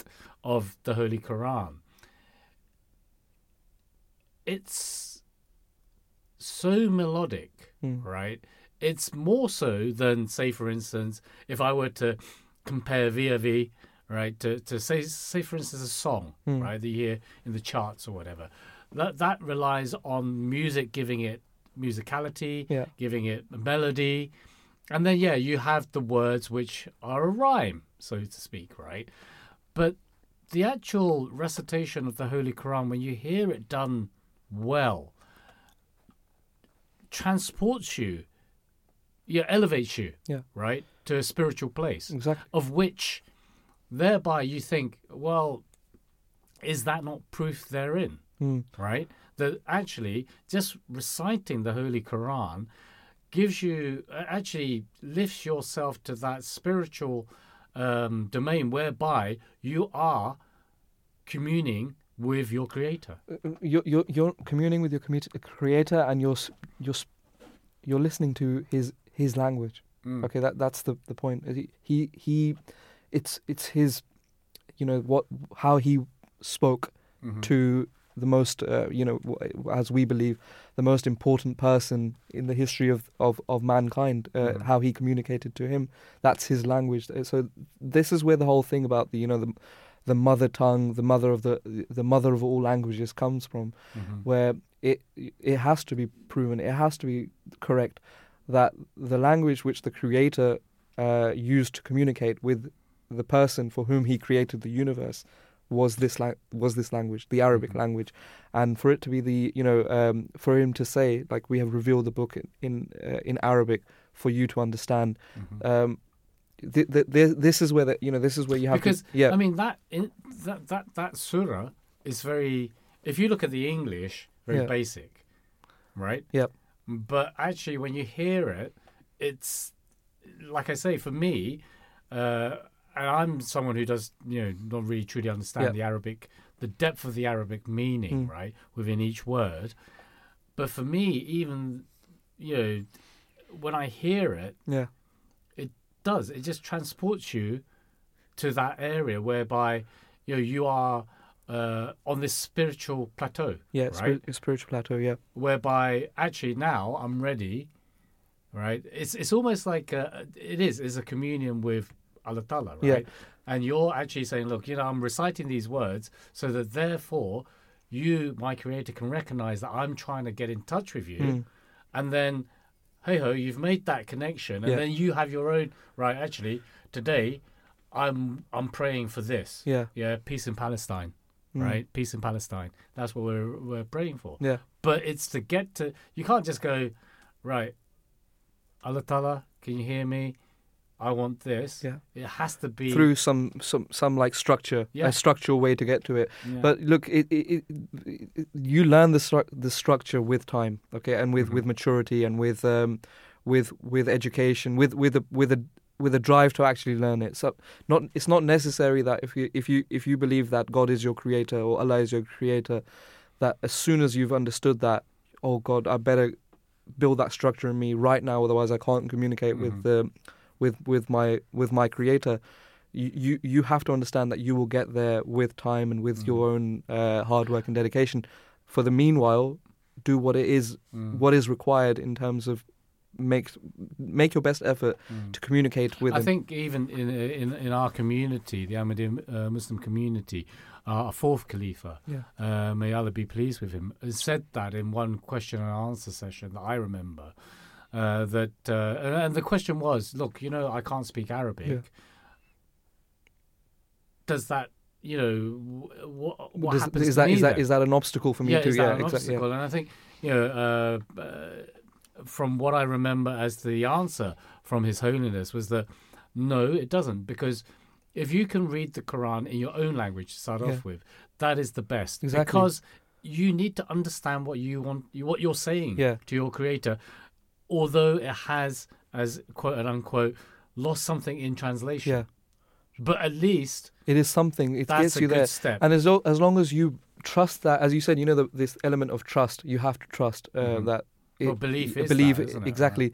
So you, as long as you have that element of trust in what you are reading is done with the right intentions to Mhm. make you find the essence which is in the actual words, Mhm. uh, you you will always see it as that. Okay, Mhm.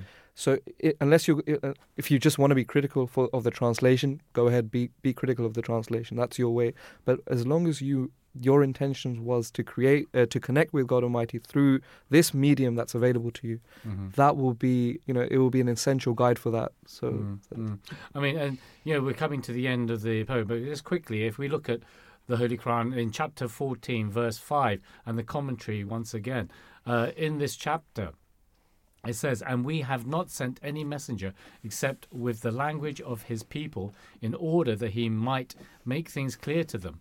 Then Allah lets go astray whom he wills, and guides whom he wills, and he is the mighty, the wise. Now, the second caliph, may Allah be pleased with him, also explained about this verse in his five volume uh, commentary. The verse does not mean that a divine messenger should receive his revelation only in the language of his people. What it means is that the major and fundamental part of his revelation must be in the tongue of his people. Otherwise, the conveying of his message to those who are its first recipients would become difficult. Occasionally, however, a prophet may receive a revelation in a foreign tongue. In fact, such exceptional revelation would serve as a divine sign or miracle. It is wrong to infer from this verse, as some Christian writers have done, that the message of the Holy Prophet, peace and blessings be upon him, was confined to Arabs. Such an assumption is forcibly belied by other verses in the Quran in which the Prophet is clearly and, and unequivocally declared to be Prophet sent for the whole world. Uh, for instance, chapter 7, verses 159, chapter 34, in verse uh, 29. Not only does the Quran claim a universal mission for the Holy Prophet, but the Prophet himself also claimed to be a messenger for all mankind. For instance, he is reported to have said, I have been sent to the black and the red, meaning the whole of mankind. Similarly, he said, I have been raised for all mankind according to yet another uh, tradition, Sunnah. He is reported to have said, I have been sent to the whole creation. So that you know actually goes to what Yep. we were saying, Rana, wasn't it? Really, that although this is the divine language, Mm. Arabic, if you were to counter that, you say, well, actually, then how can you, Islam be universal? Mm. Because not everyone's speaking Arabic. Yeah, but then again, uh, the, the it's it, the reason why you would counter it in the sense that just because it's um, it's it's written in one language does not mean that the ma- the the manual that it presents isn't universal. The manual it p- presents is universal, and um, you know there are so many things. You know, so many times this this this question of okay, uh, if that manual, if that that uh, law book or whatever is uh, Highway code. yeah, thi- this this code, highway code, is confined to that particular region or that particular language or people who speak that language. Um, whenever they've tried to tackle it, uh, they the the Quran always seems to have an answer. No, no, Mhm. even in this day and age, in this setting, in this um, environment, i i- people from whatever background, it Mhm. fits. Uh, It you, fits the glove. it, fu- it fits the glove in a in a universal and uh, ethnical uh, um, manner as well. Mhm. Wherever the Quran goes, it will fit. So, so you know, th- th- these are like more of uh, you know debates just for the sake of debates. Or let's have a debate yeah. and prove that no, no, no, no, no, it isn't. It's it's outdated. No way. It's Mhm. it's never It's always yeah. there. But that brings us to the end of Monday's edition of the Drive Time Show. I'd like to thank my co-host Imam Rana Ata, uh, our technician Shia Yar, uh, and the producers, which was myself and Imam Imam Imran Akram. So that's the uh, Monday's edition of the Drive Time Show.